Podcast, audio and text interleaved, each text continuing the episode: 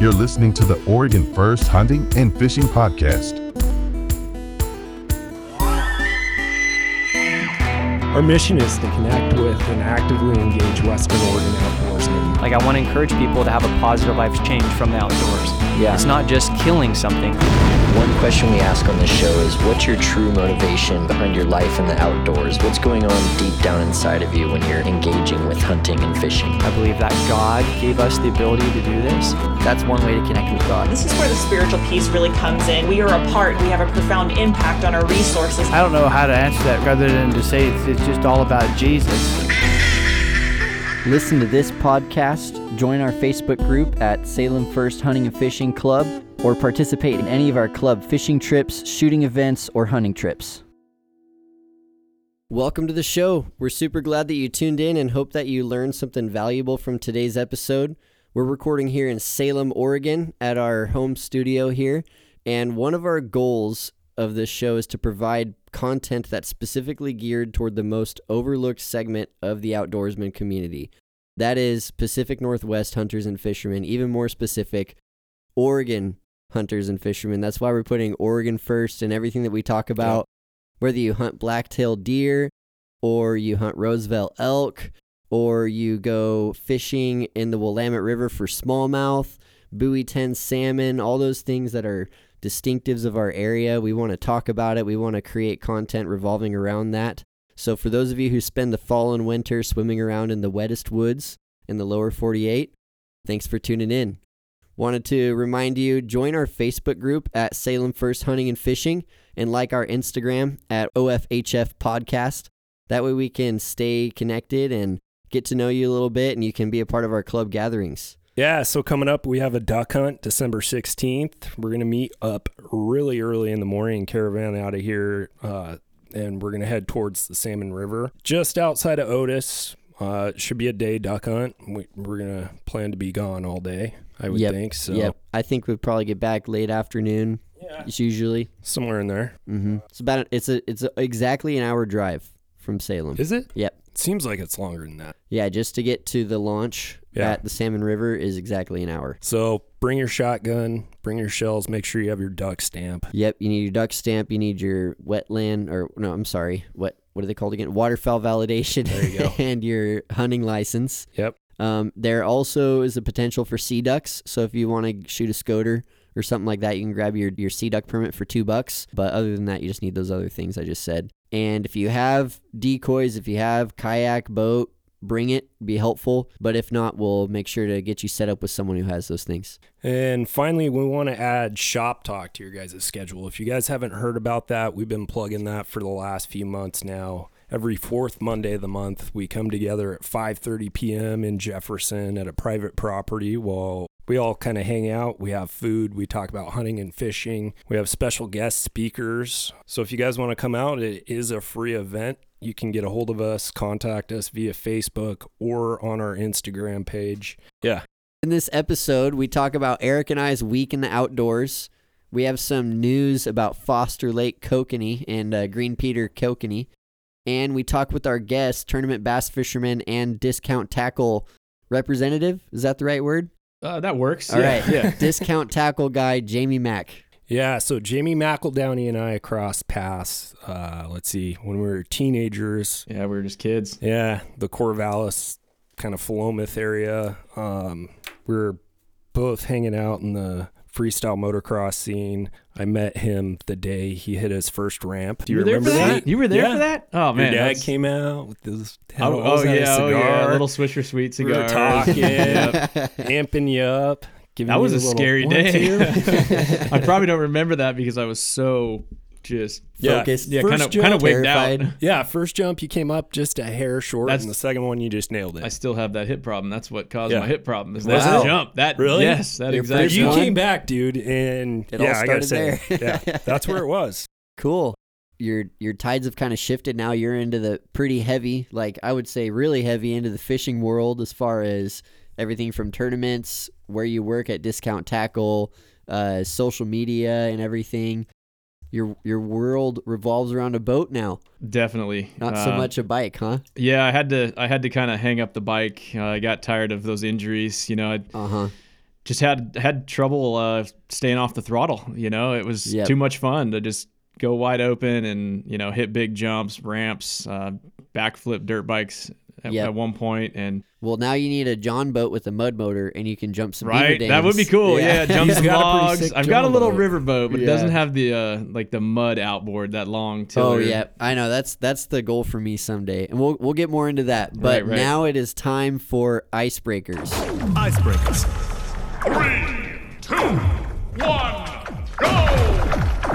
Fishing or hunting, fishing. kayak or boat, Uh, both are cool, but I'm a boat guy. spinning or bait caster. Ah, see, that's hard. To, that's hard. Uh, it's so situational for me that Yeah. it's hard for me to. I mean, if I had to choose, it'd be a bait caster for sure. I Yeah. like frog and flipping, Yep. heavy stick, but Yeah. there's a time and a place for both. Sure. Lake or river. Also tough, but uh, grew up on the Willamette River. Uh, been fishing actually longer than I'd done anything in life. Uh, my dad was a salmon and steelhead guide, and, and we fished the river systems all the time. So I'd, I'll say river for sure. Yeah. So salmon or bass. Bass, yeah, yeah. I love them both. If I'm eating them, salmon. Yeah. Yep, But yep. uh, Can't beat the pink meat, right? no, it's it's too good. It's good, good for you and delicious. Hey, that'd be a good sticker. Can't beat the pink meat. Ooh. But that sounds a little Yeah, suggestive. it's- Maybe not. Never know, man. It might, that might be the selling Uh, point. We also Yeah. just copyrighted that, by the way. yeah, right. we'll talk about some personal hunting and fishing stories from me and Eric. I had a pretty eventful Saturday opening of duck season, and not eventful in a good way, particularly. I mean, at least I created the memories, right? And but I bought a 1983 9.9 Johnson for my John boat from some guy, and he said it had been sitting for two years, which you know, that's those things run forever. So Oh. I I tested it in my front yard and it started right up on the first pole and it, you know, idled a little rough for a second, then it cleared up. And I was like, sweet, got a boat motor. I mean, you can't really know how it's doing until you get it out on the water and open it up. Yep. So uh, here's the lesson I learned always test your new motors upstream, not good thinking. I wasn't good thinking because I didn't do that. Well, it's good thinking now. Yeah, you, Now, you learned yeah. the hard way. I did. And I don't know. I was a little too cocky uh, because I had a I had a 1964 Evinrude before this one that I would always test it upstream, and this time I just got too cocky. I'm like, oh, this thing will run great. Took it downstream, got maybe a quarter mile from the dock, and it dies the first time. Started messing with it a whole bunch. Figured out that, or what I still haven't figured out exactly, but it was having fuel issues. Either the diaphragms and the fuel pump are all hard from sitting, or there's something the O-rings on the gas line connections. I don't know what, but it kept starving out whenever I'd try to get it up at full throttle. So I was hand pumping with the bulb to keep it alive, and it was working. It was keeping it alive when I do that, and I should have turned around then, but me and my buddy had a day of duck hunting planned. So we buzzed right down the river. We went miles down the river, probably three or four miles, uh, you know, doing some different duck sets. But then it started giving me grief again and it died and we couldn't get it to start back up. I don't know what was happening. We duck hunted for a little bit, barely got it alive. And then by hand pumping the fuel, I was able to keep it going. I think when I hand pump the fuel, it's using a lot more gas than it would if it was, you know, doing it by itself. Yeah. And so I wasn't really paying attention to my fuel gauge, and I looked down at the tank, and it has a little float in there, and it was on empty as I'm only halfway back upstream to the truck. Uh, and Brutal. I Not guess I good. should add, I shot a coot that day, and that was all that That's I it? shot the Oh, whole man. day. The only trigger pull of the whole day duck. was on a coot. All that effort, Yep. man. And so we're getting back. We're we're like stressing. You know, we're sweating because we're it's empty and it's starting to kind of kick a little bit, like it's running out of gas. We make it around the corner, and I can see my truck. It is right there. It on onX. It showed it was only 500 yards away, and the motor dies. and so we paddle as hard as we can because the Willamette pushes pretty hard. Oh, oh, yeah. And so we got onto the bank and we let the motor sit for like 15 minutes and cranked and cranked and cranked because we, we managed to tilt the tank and get a little bit of gas in the pickup, you know, to try to think, well, maybe it'll make it. But unfortunately, no. so we ended up trying to paddle back, but kept getting pushed back too hard. So we just There was no bank. We were grabbing sticks and brush and pulling the boat up, back up, and we finally got to where there was enough of a gravel bank that we could wade and push the boat and made it back to the truck. I think I flew too co- close to the sun on that one. Yeah. And uh, definitely, everyone test your motors upstream. Otherwise, you'll have a Saturday like I did, and I've been sore ever since. Because pulling your boat upstream with those sticks is not the best way to do it. Grabbing brush. It's a great workout. Yeah, A little bit of arm yeah. pump. Yeah. Oh, and my forearm was killing me after pumping Oh, the fuel bulb all day long. but the, hey, that 9.9, that actually gets me up and down the river way better than my 5.5 did. So Yeah. I'm happy about that. I just need to get it running. Yeah, what length is the John boat? It's a 12 footer. Yeah, so Yeah. That'll rock and roll for sure. Yeah, it- uh, supposedly it should be able to get on plane if I'm in it by myself. I So can see that. and it was close with two people in it. It was doing pretty good. 25 downstream. So oh yeah, that's that's plenty good. yeah. Yeah, that's pretty Uh, good. All right, Eric, how about you? Well, my week didn't suck that bad, but no, it's just been a week full of family stuff the last couple of weeks. So really, uh, that's just kind of been dedicated to that. Um, I did get us an invite to uh, go over on the river system over on the coast. We're gonna try and do some coho fishing one of these days here soon. I scared the crap out of these guys. We were at a we were at the ta- uh, tackle swap meet that we had at Yeah, yeah. Shop Talk. Oh And yeah. Andy. Yeah. Andy's got this bow, and It's probably it's a Mathews yep. from like I don't know when. It could have been the 90s, could early have been the 90s. 80s. I'm thinking early 90s, based on the camo pattern. And by the string, it looked like it hasn't been messed with for that long. yeah, so what do I do? I walk up, and And he pulls it right back. these guys, unafraid, they're standing right in front of me, and I pull it back, and both of them are kind of like, I was expecting that thing to explode. Snap man. on you. Yeah. That would not feel good. "What are you Uh-uh. guys worried about?" You yeah. know. But Eric's uh, just oblivious to the. yeah, so I'm gonna I'm gonna try and get schooled up in the bow hunting. Uh, try and get my try and get one soon. I'm gonna go get it tuned right away, so that way I start off with uh, fairly decent habits. So that's kind of it for me. Hopefully soon we'll get out and do some coho fishing. Yeah, try to get on those. They're running really heavy still in the Willamette. People are catching. They're getting pretty colored up, but Yeah. you know, people are catching coho still. All right, well, we'll move on to our uh, look at the news. Or I guess I want to say I, I put it in big letters.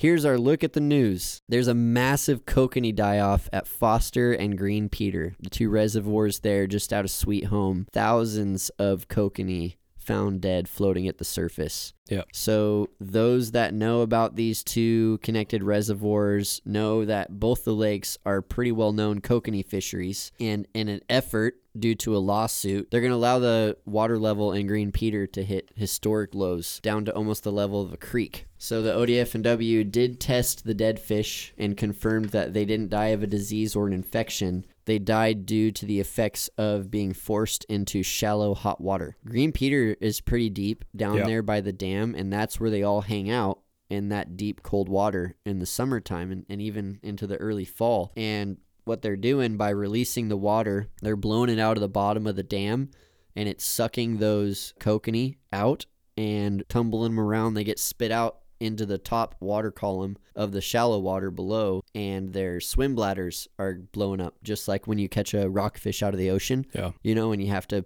put them in a cage to push them back down. That's happening to the kokanee, and that's what's killing them is being forced out of the dam. So the reason why they're doing this is because of a lawsuit uh, funded by the Native Fish Society, the Wild Earth Guardians, and the Northwest Environmental Defense Center. And they want to draw down the lakes to allow for better passage by juvenile Chinook salmon. I'm just gonna say all of those organizations that probably shouldn't be making decisions about our I don't know anything about those organizations, but what they're doing is the Chinook salmon that spawn up there. They apparently have a hard time getting out of the dam outlet because they stay in the top part of the water column, apparently within the top 25 feet. And so by lowering the dam, they're trying to get them closer to the outlet. But what that's causing is green peter so low that it's sucking out all the kokanee and killing them. And to have it down to like a creek, you know, that's a lot of good fishing. Yeah. Well, ju- just seeing the pictures I saw, it was it was chaotic. Thousands of fish belly up, and you know it wasn't it wasn't just a few. It was literally thousands. And And before we recorded, Jamie was telling us about the bass fishing was getting really hot out there. Yeah, absolutely. The uh, smallmouth fishing in Green Peter in the last handful of years has really, really come a long way. Uh, I mean, lo- very large fish. I've seen, seen smallmouth uh, up to seven pounds caught. I haven't personally caught one that large out there, but I've caught a bunch in That's the five pound massive. range. That's massive for a smallmouth, especially Yeah. in Oregon, right? You know, I've, I've caught plenty myself in the last handful of years in the five pound range. Really healthy fish, uh, and we even won a tournament out there a couple years ago. Uh, our best five weighed close to 23 pounds, all smallmouth it's a huge bat. and it's it's the numbers too. There's there's a you know it's not like overpopulated or entirely overrun with smallmouth by any means, but there's good numbers of them there, and and they're you know they're big healthy fish. Um, And it's th- this drawdown of green peter, especially if they truly get it down to a you know a creek or river level. Sure, some of those fish can probably survive, but you think of the amount of fish as a whole in that body of water, whether it's the uh, other trout species or trout species, the bass. There's largemouth in there as well as smallmouth.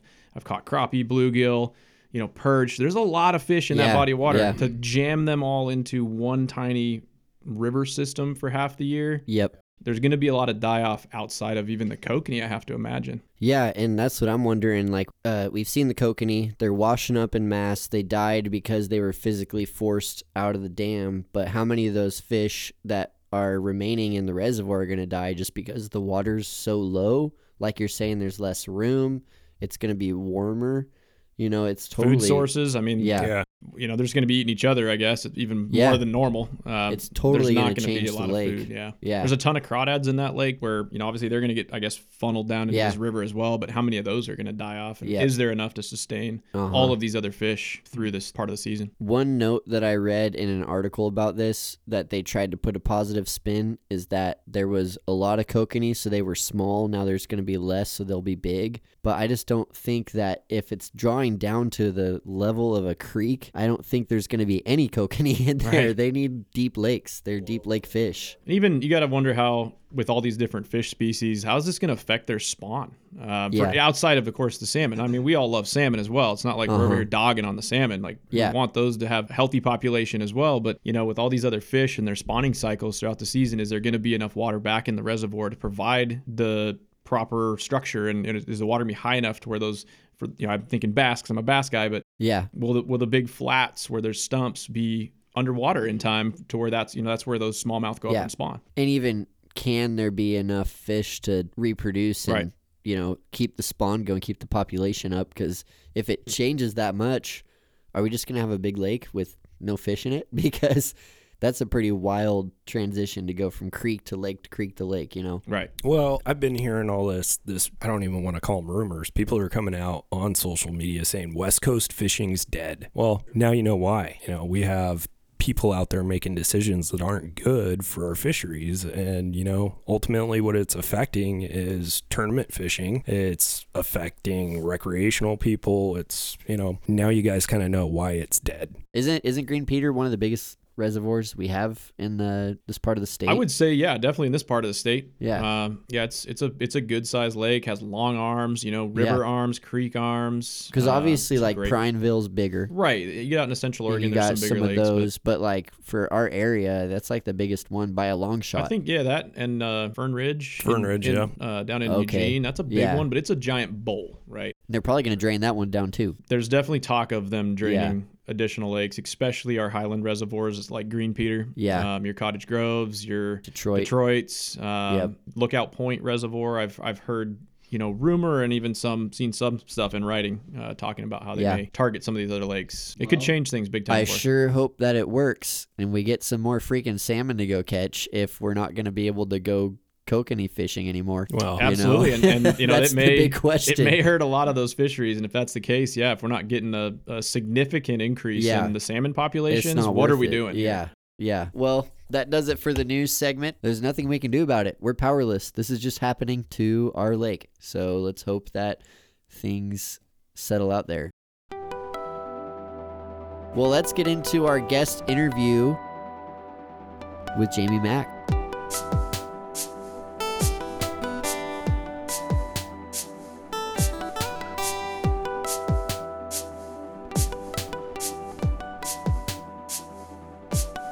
Jamie, welcome to the show. We appreciate you being here. You've been on our list for, well, since the inception of our show. Hey, dude, you were on our top 10 list. Can you Yeah. believe that? Well, we made it, right? Yeah. This is number 10. Yeah. So we squeaked it in. Yeah, that's right. Dude, yeah, I didn't even think even about think that. about That's that, yeah. awesome.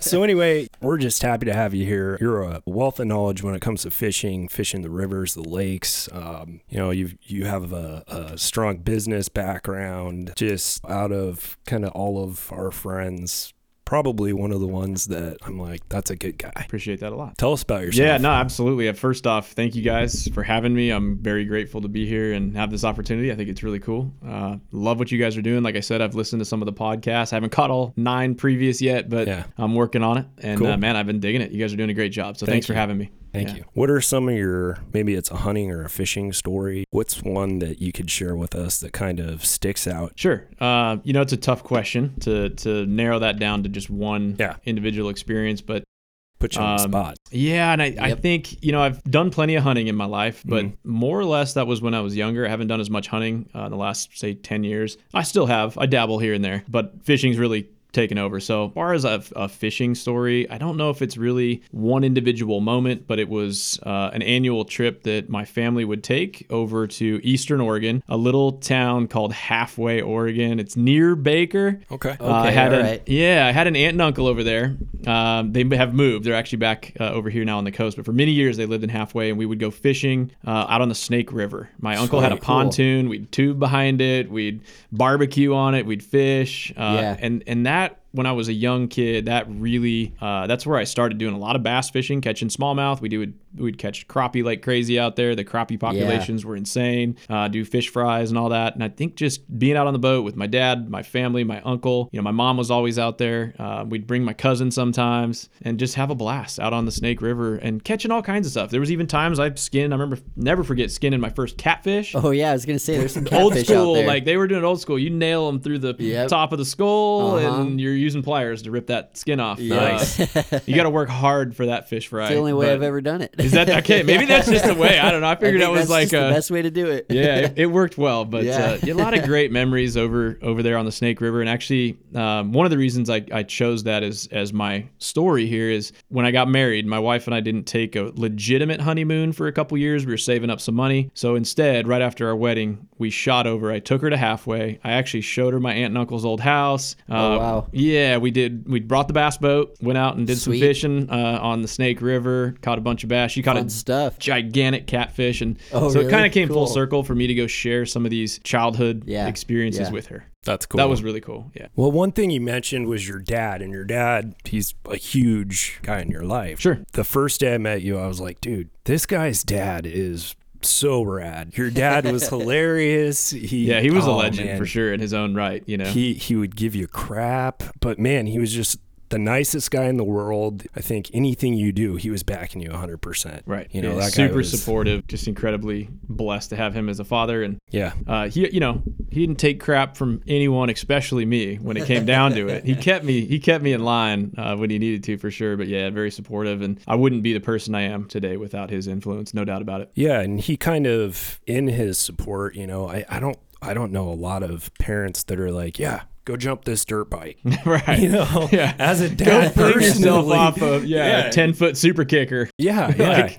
you know, it's like my body hurts so bad these days. I'm just like I couldn't ever talk my kid into doing that, you know. But your dad was always there, and you know, always had a cigar in his mouth, Yep, no doubt. hanging out, watching, cheering you on. But he kind of got you going into your motocross career. So tell us a little bit about that. Just, I guess, explain the transition between motocross and getting into bass fishing. Sure, yeah. I mean, the, the dirt bike thing, that was a 15 year plus span of my life. Uh, I'll always consider myself a dirt bike guy. I still own Wow. dirt bikes. Uh, How old were you when you started that? 15 years? oh, gosh. I mean, probably 12 or 13, which is actually late getting into it for somebody that goes and wants to be competitive in the sport of motocross, Really? whether it's Okay. racing or anything really. A lot of those guys are starting when they're like as soon as they can walk they're getting on a dirt bike Yeah. those Yeah. guys are you know i'm talking like the guys running like the ama supercross and motocross Yeah, stuff yeah. but um, but yeah, had a had a great stint there. Uh, absolutely love doing it. Still, you know, ride dirt bikes till the day I die, or at least till my body won't let me Yeah. do it. but I've taken it, I've toned it way, way back. But yeah, my father was very uh, influential in that. Uh, he was a, dirt bike dude back in the '70s. My I've got an older brother that not a lot of people know about. He's 20 years older than me. So yeah, so I've got years older, he- yeah, uh, half brother, same mother. Uh, but my dad was a father figure to him in a sense, and they Uh-huh. got into riding dirt bikes. And actually, my brother was phenomenal. Like, dude used to ride CR 500s, race them back when that was a Wow. thing. Right, yeah. Uh, he was, I believe he was even state champion at one point here in Oregon, racing the motocross circuits. I'll never forget uh, going to the Albany motocross track when I was a little kid and watching my brother uh, just sanding it out there, thinking, oh, that's the coolest thing. And I had my first drink of Gatorade there. I'll never forget that either. I don't know why that stuck with me, but. I, I was like, wow, that's good. You know? uh, I didn't actually start riding for quite a few years after that particular moment, but uh, father kind of, I went went to him one day and said, "Hey, I want to I want to throw my leg over a dirt bike." At that point, he didn't actually have a dirt bike anymore. Eventually, we, we he he bought a new dirt bike and got me a little dirt bike and Yeah. started riding together. Yeah. So, did motocross help you kind of get recognized in the sport of, or getting into the sport of bass fishing? I think it definitely played a role um, in in some regards. Uh, from like a sponsorship standpoint, uh, I had some of the necessary skill sets for going out and approaching companies to try to gain sponsorship because of the motocross side of things. You know, I, I would say I really were learned. sponsored motocross rider. I did have yeah a handful of sponsors over the years Yeah. um, that that helped me out a little bit financially. A lot of it was more like parts and gear and you know things that you got to pay for out of pocket if you Yeah. don't have it. But Yeah. Energy drinks out the yeah, wazoo. yeah, that, that, that was another long stint of my life there. But um, You, but you yeah. don't have any connections with energy drinks still? you know, I'm sure if I needed, yeah, if I needed some samples, I could still get Yeah, a few. yeah. But no, uh, yeah, worked for Rockstar Energy for uh, quite some time. Met some really cool Wow. people there uh, in the motocross world. Still have some really great friends that uh, I met through that, and then ended up, you know, working a full time job at Rockstar, and then jumping ship. Wow. the last eight, eight and a half or nine years, I was at Monster Energy. Prior to now working at Discount Tackle. So Really? Okay. yeah, so I spent a lot of time in that So is drink that world. is that a normal path for people to take, like motocross and energy drinks hand in hand? in the era that I was involved heavily, Yeah. the energy drink thing was huge. Like Because it, it everyone knows about Red Bull, Oh. you know, extreme sports. yeah, all of the, those three brands, like your your big your big three, or your Yep. you know your Red Bull, your Rockstar, and your Monster Energy.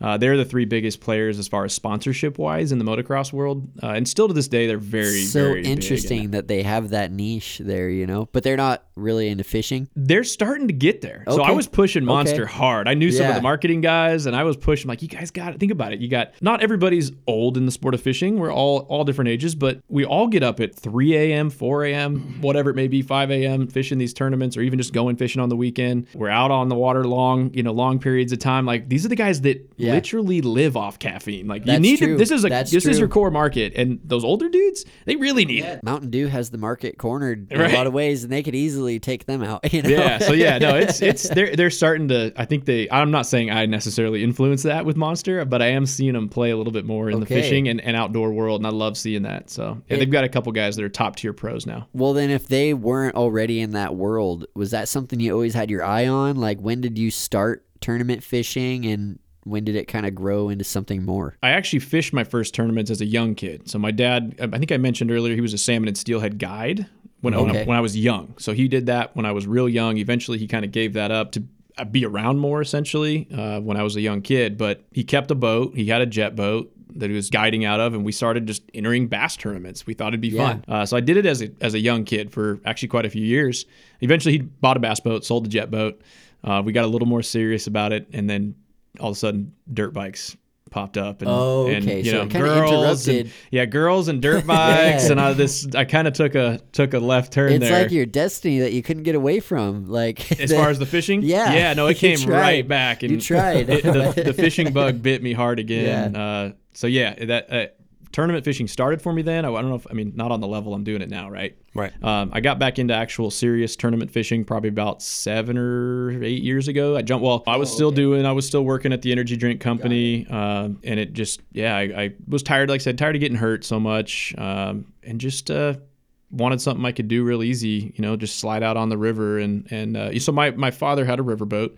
Uh, he passed years ago, and oh, okay. So he had you know the riverboat was still floating around and it's a little river bass boat with a jet pump on it so i inherited Yeah. that and it, Oh, we wow. hadn't run it we had run it a few times uh, a few years prior to him passing and Uh-huh. i was you know it was a very nostalgic thing same Yeah. boat we ran actually one of the same boats we ran when i was a young kid and i just wanted to get that thing out so i went and Yeah. dug that thing out of the shed cleaned it up tuned it up got it running Man. i put it on a lake though to test the outboard Oh, not a river. yeah not a river Just go upstream, dude. it was actually you right back. It was actually uh, Foster Lake of all lakes. So we Yeah. were talking about that earlier. I just took it out there to make sure that thing would run. But yeah, got that thing out. You know, like I said, dusted it off. Started doing some bass fishing on the Willamette, going to all my dad's old spots. We had Yeah. nicknames for all these holes, and Yep. yeah, I was like, I just so nostalgic to go back. And we actually put some of his ashes out in a lot of these Yeah. Nice. places. So it was a very special thing to be able to take his boat that I'd inherited Absolutely. and go put his ashes out in some of his favorite fishing holes on the Willamette River off of his boat. and Yeah. exactly and and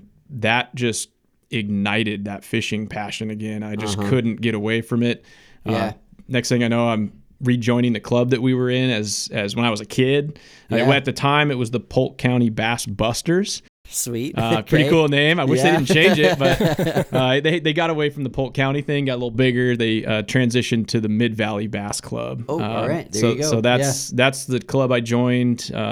You know, seven or so years ago. Polk County. Technically, Bass it's the same club. Yeah. Wow. uh, so that, that really great group of guys. Uh, Yeah, I still a them- great I group see of them guys. doing out a lot of stuff. Yeah, it's a cool group. Very very approachable folks. Uh, you know, anybody looking to get into tournament bass fishing here in Oregon, definitely check out Mid Valley Bass Club. Cheap entry fees. You're not spending a fortune. Um, Yeah. But still a fun day, and you can win a few bucks at the end of the day if you do good. So, Oh, fun. but yeah, that was it. Started started with the clubs, and then over the last seven or so years, just started entering into some of the bigger opens and bigger circuits, and now I'm doing anything and everything I can get my hands on here. Yeah. Cool. Speaking of circuits, what circuits are you running right now? So you just got done with ABA, right? Correct. What do you got coming up uh, in So- 2024? 2024, I'm not even entirely sure yet, to be honest. Um, you know, there's the three kind of the three bigger circuits here in Oregon. You got your ABA, which is American Bass, uh, TBF, which is the Bass Federation, uh, and then BASS, which uh, they do the Bass Federation Nation, which is like their state level. Those three are they're all amazing circuits. I've now fished all of them at one time or another. ABA, we did really well this year. We actually won Angler of the Year. We tied. Yeah. Uh, Congratulations, team, but by the thank way. you. Yeah, that was I've been hunting down one of those for a long time, trying to a lot of second places. Finally got a finally got the Dude, top that- spot. I so. Think I think I'd take that over a first place win any day. on a single tournament. Yeah. Yeah, absolutely. Oh, I, I agree for sure. Yeah, I, I think that's a combination of, of your whole season, right? You got to do Yeah. well all season. You can't have too many slip ups. Yeah. Um, and we just, like I said, we barely squeaked. This is the last tournament of the season. Um, we knew we had to either win it or get second. Yeah. And we would stay in that top spot, and we ended up getting second, so we tied for that top spot. Wow. Really cool. Uh, a couple things that are changing. So ABA, wonderful circuit. Uh, we had a guy that that kind of re like had had come in and brought ABA back to Oregon. ABA is a whole West Coast uh, circuit, uh, but they do all these state level tournaments. Well, the guy, great dude, his name's Dustin. Uh, he's done a great job as tournament director for ABA here in Oregon, but he actually just got a new job offer and he has hit the road. He is now, I believe, he's on his way to North Carolina. Uh, Oh, so wow. he's not going to be doing tournament director or president or whatever his title was anymore. Yeah. So they're they're kind of scrambling, trying to find somebody to step up and take over that Yeah. that role. So I'm not sure if ABA is even going to happen next year. Which part of the uh, AOY uh, Yeah. you, you get your tournaments paid for for the next season. So I'm really rooting for somebody to Yeah, step up because I don't have to pay for entry fees. So I hear Ryan Sparks wants uh, another director spot. right this there you go. Yeah, where's Ryan at? yeah, he's Um, running BASS. uh, right, and, and he does a great job over yeah. there. BASS, you know, great great circuit. Again, TBF, great circuit. Tom at TBF does a phenomenal job. TBF's really come a long way in the last few years. Their numbers are up. You know, their attendance is up. Uh, they're putting on some incredible open events on top of their circuits. They run two circuits, a coastal and a river circuit. Uh, I'll definitely still dabble with that. And you know, if ABA doesn't doesn't work out, then I'll jump back over and, and join Ryan on the the BASS side. over the last few years, you know, you, we've had Wild West Bass Trail. We've had, oh man, we've had several over the last several years, but I think those three have been pretty prominent and not going away. So I'm just really hoping that ABA sticks around and we can find somebody to fill that hole because we need more attention to. You know, our West Coast fishery. We have guys going on, you know, national campaigns saying the West Coast is dead, and, you know, it's not dead yet. So let's fish it while it right, is. right. No, it's not dead yet. And I think from a very top level perspective, the big, big circuits mm-hmm. Have just kind of cold shouldered Yeah. the West Coast as a whole. Yep. And it makes it tough, right? Uh, you know, you lose the sponsorship money, you lose the eyeballs from TV, uh, and everything else for the West Coast. And it's like, how can we grow the West Coast when we don't have all that support coming from the, the highest level? So it's challenging. we got to work it out for us. I don't think it's dead yet either. Yeah. Well, and there's challenges over on the East Coast too. Sure. You know, um, Bass Pro Tour. You know, they just took a million dollars out of the purse. Right. I mean, that's that's huge. Uh, so that means payouts are going to get smaller. The fields are going to get smaller. smaller. Yeah. You know, basically, guys that would typically be, you know, in the top one through maybe twenty-five, those those last fifteen guys are getting cut.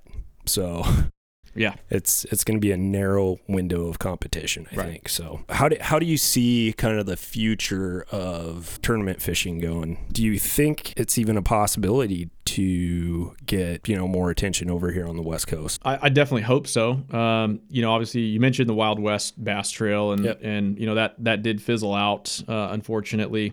However, one of the anglers who uh, who also is very involved in the the bass industry, he owns uh, I think Bass Angler Magazine. Uh, if I'm yeah, that's the right one. Bam. Uh, so Bass Angler Magazine, uh, he so he actually stepped up and and purchased the assets from Wild West Bass Cool.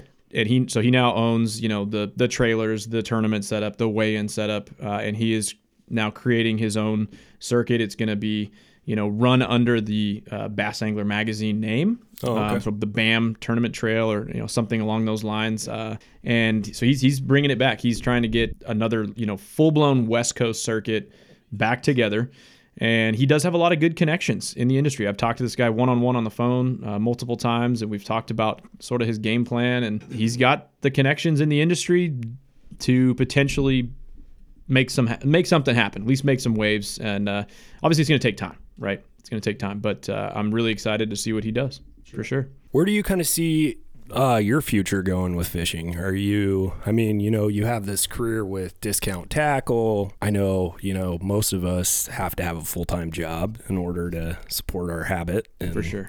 Yeah, no doubt. habit just happens to be really expensive. um, but yeah, where do you where do you see your fishing career going over the next several years?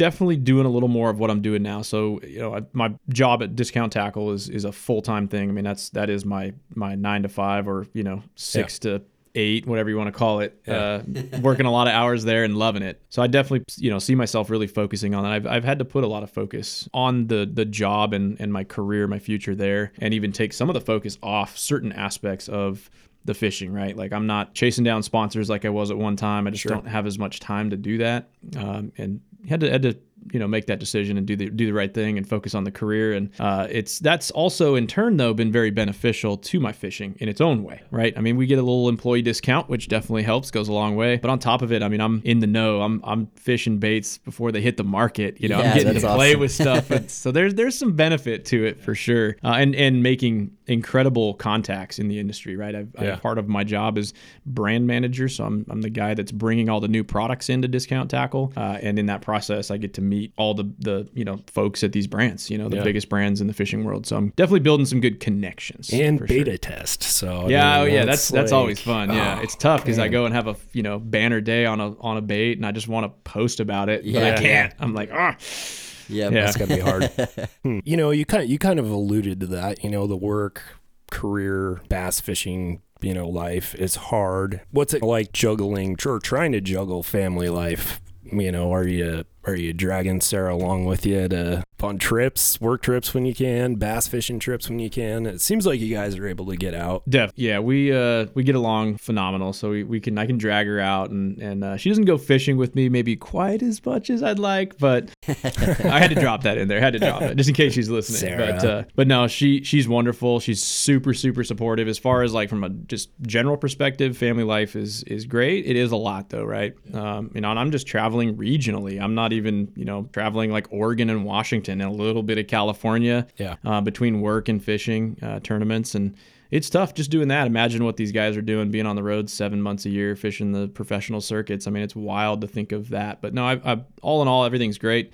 Sarah's extremely supportive. My family and friends are supportive. But again, yeah, you gotta you gotta kind of narrow the focus down occasionally. Sure. And again, that's what I did with Discount Tackle. Was really uh, wanted to focus on that, make my mark there, uh, do what I can to help that business grow. And I'm sure at some point, if we can keep seeing good growth, we'll get to a point where I'm able to squeak out a little more often, shoot some content, you know, Nice. do the fun stuff. Yeah. Right now is still the still the grind, getting that business going to to where it needs to be. Well, you guys have a huge footprint. I mean, compared to where you guys were even just a few years ago, you know, seeing ads popping up and, you know, it, it's, it's awesome. yeah, we've man. been hitting that marketing hard. And that's, That's my cool. other that's the other half of my job is the marketing side. And we've been really pushing on that and adding new products. I mean, I think just in the first year I brought in close to ten thousand new SKUs. Wow. Wow. Uh, so individual, right? Like that can be individual colors and sizes within a category or line of baits. But yeah, we brought a lot in. We Yeah. yeah, no kidding. Yeah, we've been hitting that really hard, trying to get as good of a selection as we can in our current space. We're actually going to be moving into a new warehouse uh, next summer. Really? We got it all kind of lined up at this point, gaining about I think it was between six and eight thousand additional Are square you feet. allowed to say what city it's in? It's literally next door to us in Wilsonville. We're just Oh, actually cool. moving a few doors down. That's it's cool. to a larger Sweet. space. So yeah, Cool. we're we're staying real close. It'll be nice for the move because we won't have to Yeah. load trucks and Well, drive everything they around. say that the closer the move, the worse it is because then you feel like you don't need to box as much stuff. right? Yeah. But well, it well, I guess we'll find out. Moving a whole warehouse is probably different than moving a house. Yeah, I, I don't actually know how we're going about that Yeah. portion of it yet. I just know it's it's in the works. So we're excited for that. Uh-huh. Right? We need the space. I've packed our warehouse to the gills with new product, uh, Yeah. and we are we're at that point. I'm starting having to you know tell companies no, I just can't bring any more in right now. We've Yeah. gotta.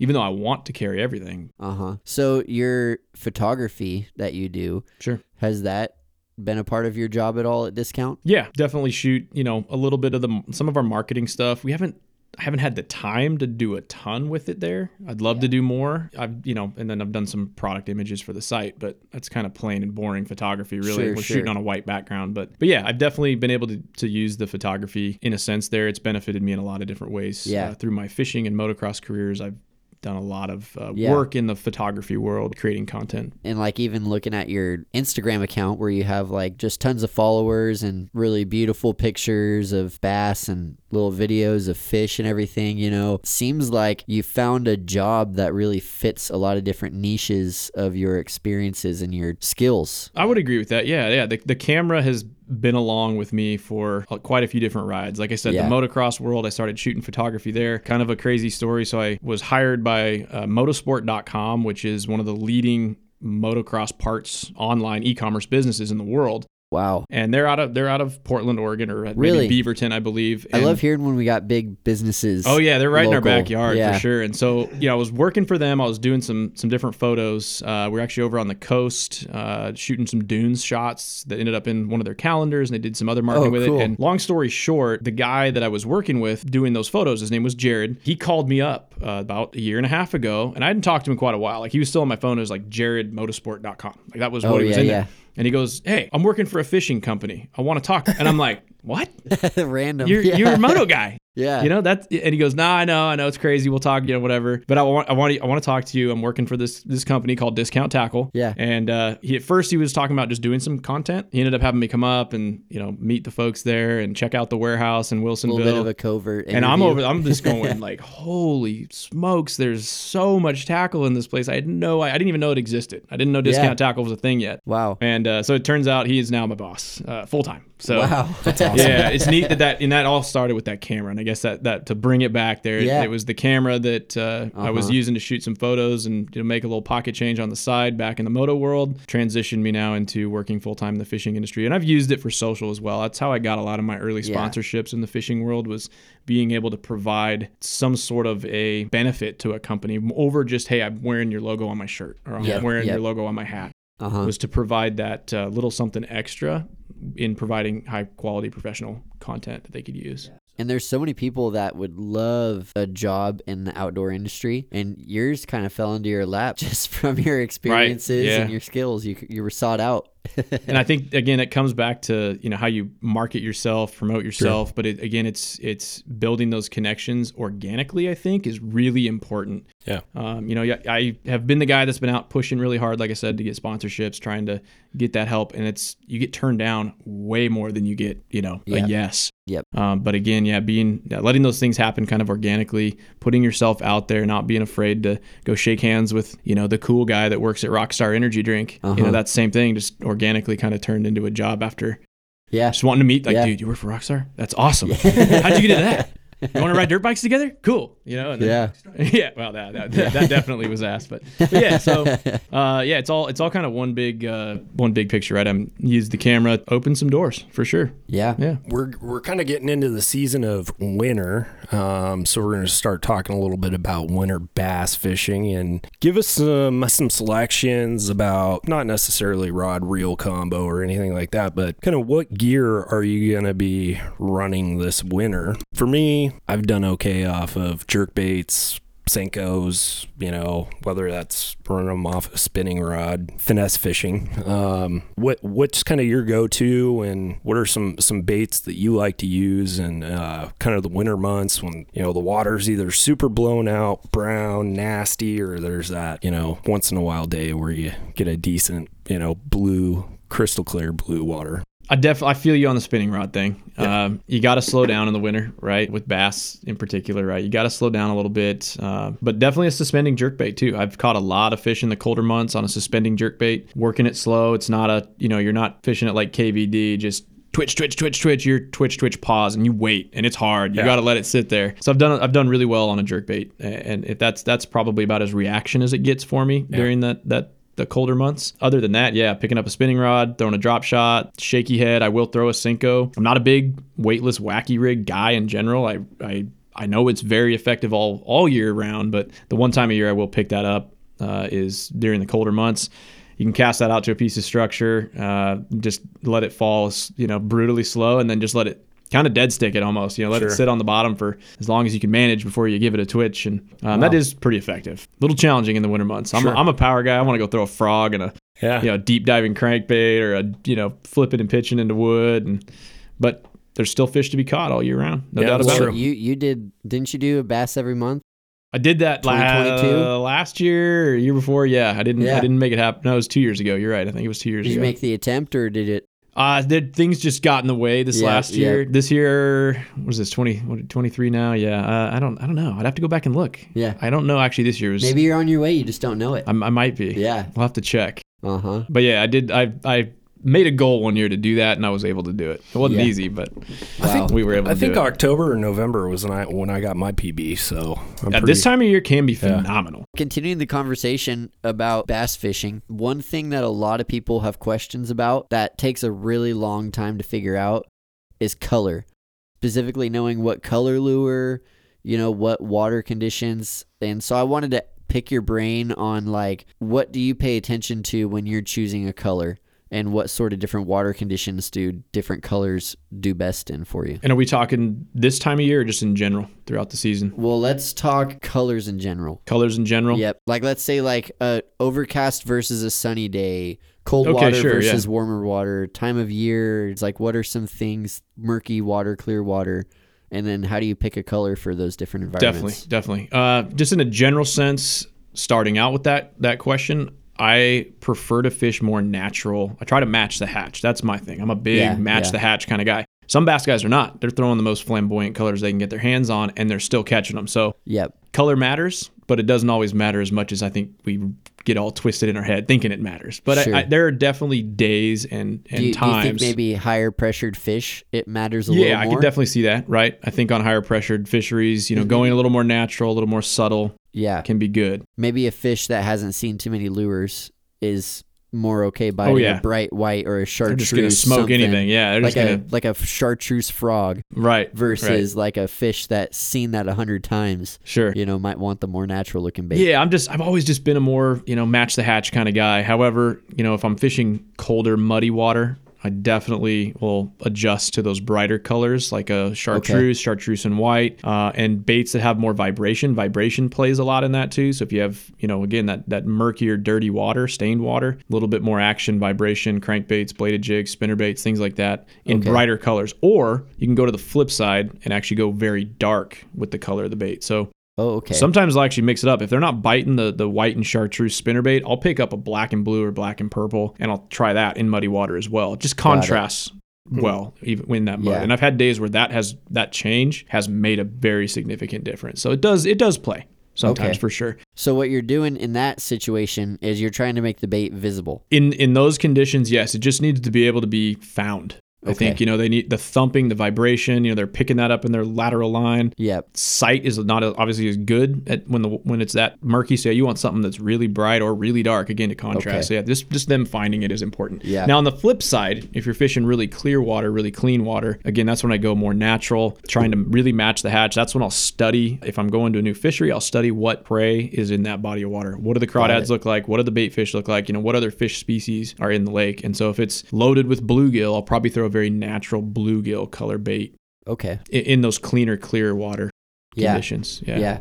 And so then if you're throwing something that doesn't look like a bluegill, you would still go for the bluegill color in that situation? I mean, it just again anything natural. I think uh, Okay. bass aren't overly picky. Like I said, they, they, they can be. They can be Yeah. finicky. But if it's really bright, if we're talking like gin clear water and high bluebird, you know, blue sky kind of day, Yeah. uh, if if I can get them on a reaction bite, I'm going to do it. I want to fish that way. But you're, a lot of times I'll be throwing like a you know almost a translucent or clear kind of a opaque colored bait, something that has some light transparency through it Okay. um, to really make it subtle and natural. yeah. So that I'm thinking jerk baits, crank baits, things like that.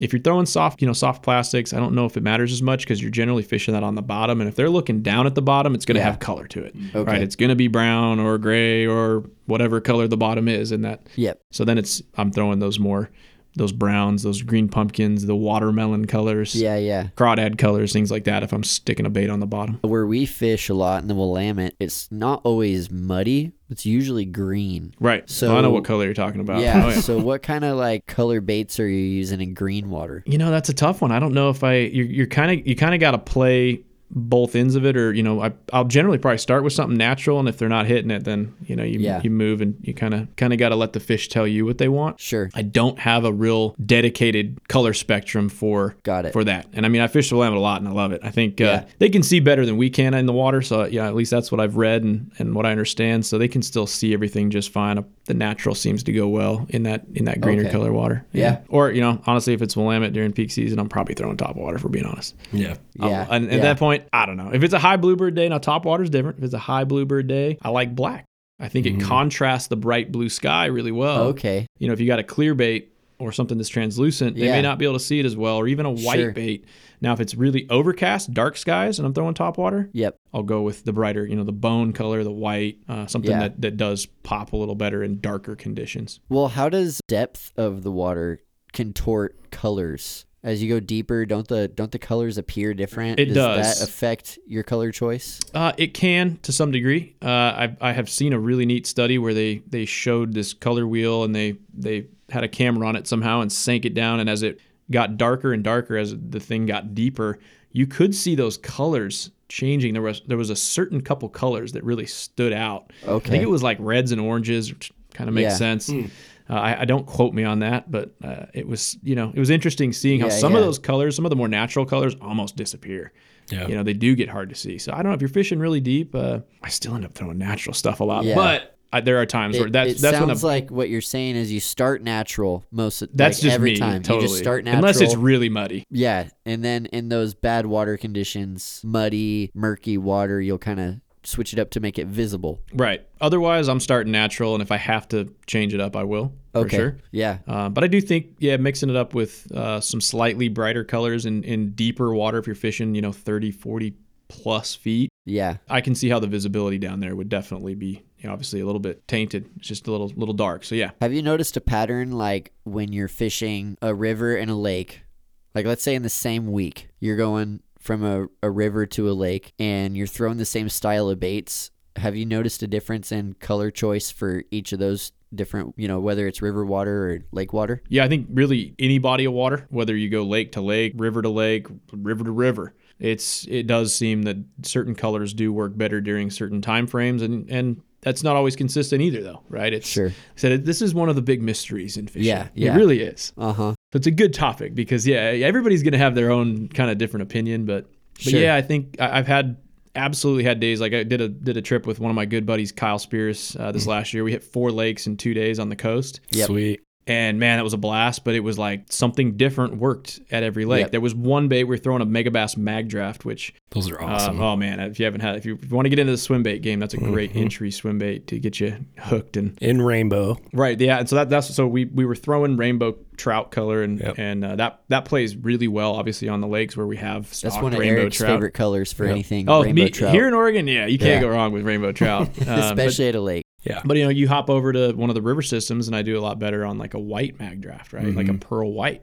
Really? And that's I don't know if it's just smallmouth prefer that. That may, they may. Yeah. I do catch a lot of smallmouth on brighter colors as well. I think different species even between largemouth and smallmouth. Okay. Um, I, I do find myself using brighter, more obnoxious colors with smallmouth. Yeah. So it even changes there. Let's get really, really specific. You're going fishing tomorrow. So we're in the middle of October, end of October, on the Willamette. You're trying to catch bass in these weather systems we've been having. What are you going to throw? So I haven't looked real close at the Willamette the last few days. I've been busy, so I don't know what the watercolor is right now. But within a few days, that'll change. But I'm saying, oh, plan. it'll it, it could for sure. Yeah. It's pretty dark right now. I'll say it's probably got a little color in it. We've had some rain in the last couple weeks. Yeah. Ultimately, this time of year in the fall, I do feel strongly that bass start to feed up on bait fish. Okay. Uh, there's a lot of you know all the all the fry you know that was spawned in the spring and summer is now they're they're transitioning into being you know three four inch fingerling fish some Yeah. even bigger they're real good snack size for bass so i do feel like in this later part of the fall mid to late part of the fall there's a, a really good bait fish bite so bait fish Got it. colors would probably be where i would start but you just can't go wrong with crawdad colors and bass at the end of the day if there's crawdad in that body of water Yep. Somewhere there's a bass eating crawdad Yeah. even if there's a million bait fish Uh-huh. around. So you, you can't go wrong with craw colors and bait Yep. fishing. I've caught bass, plenty of bass where you squeeze the belly and you feel the crawdad. oh yeah, there, you know. sometimes they'll just puke them up on the butt. Actually, a lot, Oh, especially out of really? the Columbia, man. I've caught a lot of them in the Columbia, and you you know boat flip them in, and next thing you know, there's just crawdad guts everywhere. Like, really? Wow, I haven't had that. Yeah, Yeah, cool. they, they they they well, the Columbia is loaded with crawdads, so they eat a Yeah. lot of them there. But well, that's all super helpful information. I appreciate it. yeah, definitely. Eric, do you have any more uh, questions before we get toward the end of this? No, I think uh, he did a pretty good job of giving people some helpful hints to get them in some fish, whether they're out on the Willamette or they're out dinking around on a lake. Um, Yeah. Yeah, you just really, I mean, it takes time. And, and that's the thing. You got to spend some time out there and figure out what works. You know, it's 100%. always different. No, I think it, it's uh, a good transition to kind of get into what we're really here to talk about, not only just the outdoors, but really what the spiritual connection is to the outdoors. I think for me, there's not a whole lot of things that that can replace, you know, a good day of being out fishing on the water, but it always kind of comes back down to why I'm there and I I don't know, for me I always feel more at peace and like I'm in tuned with God and only thinking about two things. Fish and and having some sort of a conversation. Maybe it's not with the guy I'm with, but you know, the big guy upstairs. So, what's your spiritual connection to the outdoors and your lifestyle? you know the outdoors uh, that's that's where i clear my head it's where i find a lot of peace and i can kind of step away from the chaos of everyday life you know like i said i'm really busy got a lot of different things going on in personal life and fishing and work and getting out on the water is 100% a way that i can connect with the good Lord. And it's been something I've been doing my whole life, right? Whether it is hunting, sitting in a tree stand, or hiking upland game bird, you know, country, or out, yeah, out on the water bass fishing. I definitely uh, find myself saying a lot of little prayers when I'm out on the water in a good way, you know, right? I'm thinking Yeah. about how grateful I am and, and the gratitude that I have for where I'm at in life and, and the blessings that I that I have. And I often find myself just saying a little thank you for those things out there on the water. And uh, there's actually a really good song out there um, by Larry Fleet. Uh, it's called "That's Where I Find God," and he talks about being out on the water in the woods, and that's where he finds God. Right? Like it's that's where he has that spiritual connection. I relate to that a lot. It's a great song, and yeah, that's that's uh, you know I've always had a strong faith. Uh, I don't I'm not the guy that's out there necessarily you know preaching to everybody around me. Probably should attend church a little more often than I do, to be honest with you. But that's that's where yeah where I where I feel the most close to him and, and have a lot of those really good conversations is out on the water, being out outdoors. Cool. You mentioned gratitude, which I feel like is a huge, important concept. And anyone can feel gratitude and feel thankful for our wonderful resource, right? It's like this beautiful world that we get to live in. Whether you believe in God or a God or not, when you're out there, you just can't be help but be enamored and so grateful for the outdoors, for the sunsets, for the mountains, for the trees, for the rivers, all you the know, critters, yeah, all the, the wildlife. animals. That's I love the wildlife. That's Yeah. just something about that really speaks to me. But yeah, you're right. You hit it on the head. it, it makes me it makes me wonder uh how what what other things in life even can compare to the the outdoors when it comes to the concept of gratitude relationships Sure. people that you love maybe i just really as an outdoorsman you know it's like other than family and people that i love and being thankful for those personal relationships it's like the thing i'm secondarily most grateful for and obviously for my for my salvation, for the saving grace of, of God. Those things aside, it's like there's nothing in this life I'm more grateful for than the the beauty of the natural world. Hey, this is Bryant here with a quick interrupter. As I've been thinking about the conversation I had with Jamie this week, one thing that he talked about that really stood out to me was how when he's out in the outdoors, and when he's fishing, when he's hunting, he finds himself saying lots of prayers of thanks.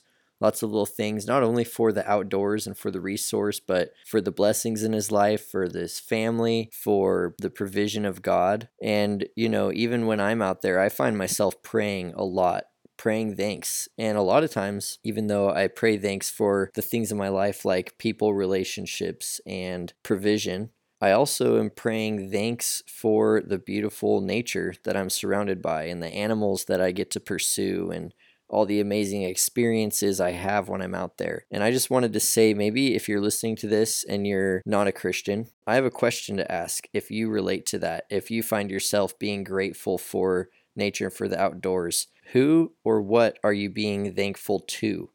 Because gratitude is gratitude is directed at something.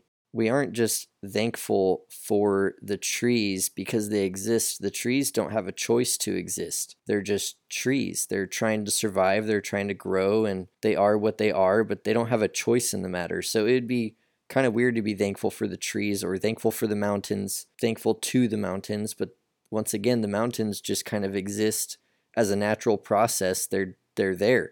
The mountains didn't choose to be there and choose to be beautiful and, and massive. For me, instead of being thankful to the created, the trees and the mountains and the outdoors and the views and the animals, I'm thankful to the creator of those things and for how he allows me to experience them and see his glory reflected in them. So maybe just some food for thought. If you're thankful for and you experience gratitude while you're out there doing these activities in the outdoors, maybe ask yourself, who are you thankful to? Who can you thank for this? And I think you'll find that the answer is God. If people want to, you know, find you on social media, what are some of those ones that you're on most of the time? Well, definitely Instagram. That's where I've kind of built uh, called a following. Right uh, over the years, I've put a lot of energy into trying to build that, and that that was very beneficial when it Sure. came to, you know, providing a little bit of something for a brand. Right, is that I had a, a little bit of a following on there. So yeah, Jamie Mac Fishing on Instagram is probably where I'd send folks. Um, do have a Facebook page, you know, Jamie Mac Fishing or Jamie McEldowney Fishing on there.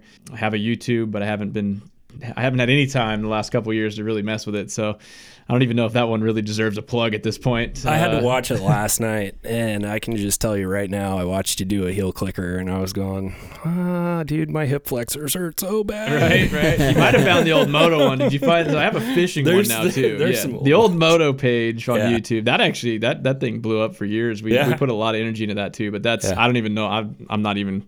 Yeah. That one's long gone. Uh, I don't even think I could log into that one at this point if I wanted to. But Yeah.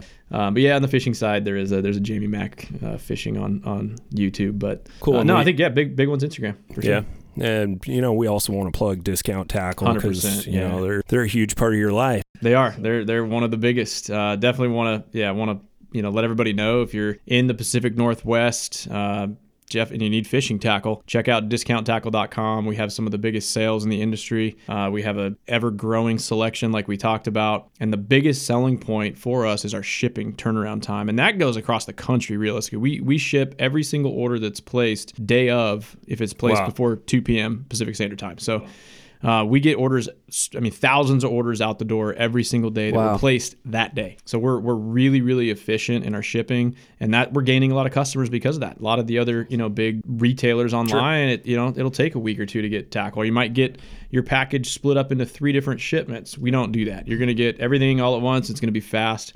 And if you're in the Northwest, you get it really fast. Yeah. Um, we can, you know, anybody in Oregon can pretty much order and have their package within one to two days on That's just awesome. standard shipping. Yeah. Uh, and free shipping over fifty nine dollars. So uh, Cool. yeah, definitely uh, grateful for that opportunity working at that that you know at Discount Tackle and uh, plan to be there for quite a while and uh, continue to see that thing growing. So Right on. yeah, check it out for sure.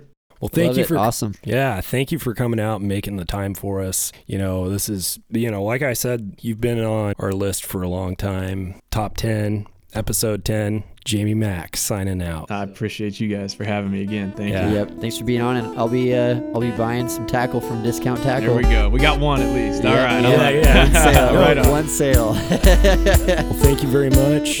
yeah. Thanks for coming on, man. Definitely. Appreciate it. All right. Appreciate you guys. Thank you.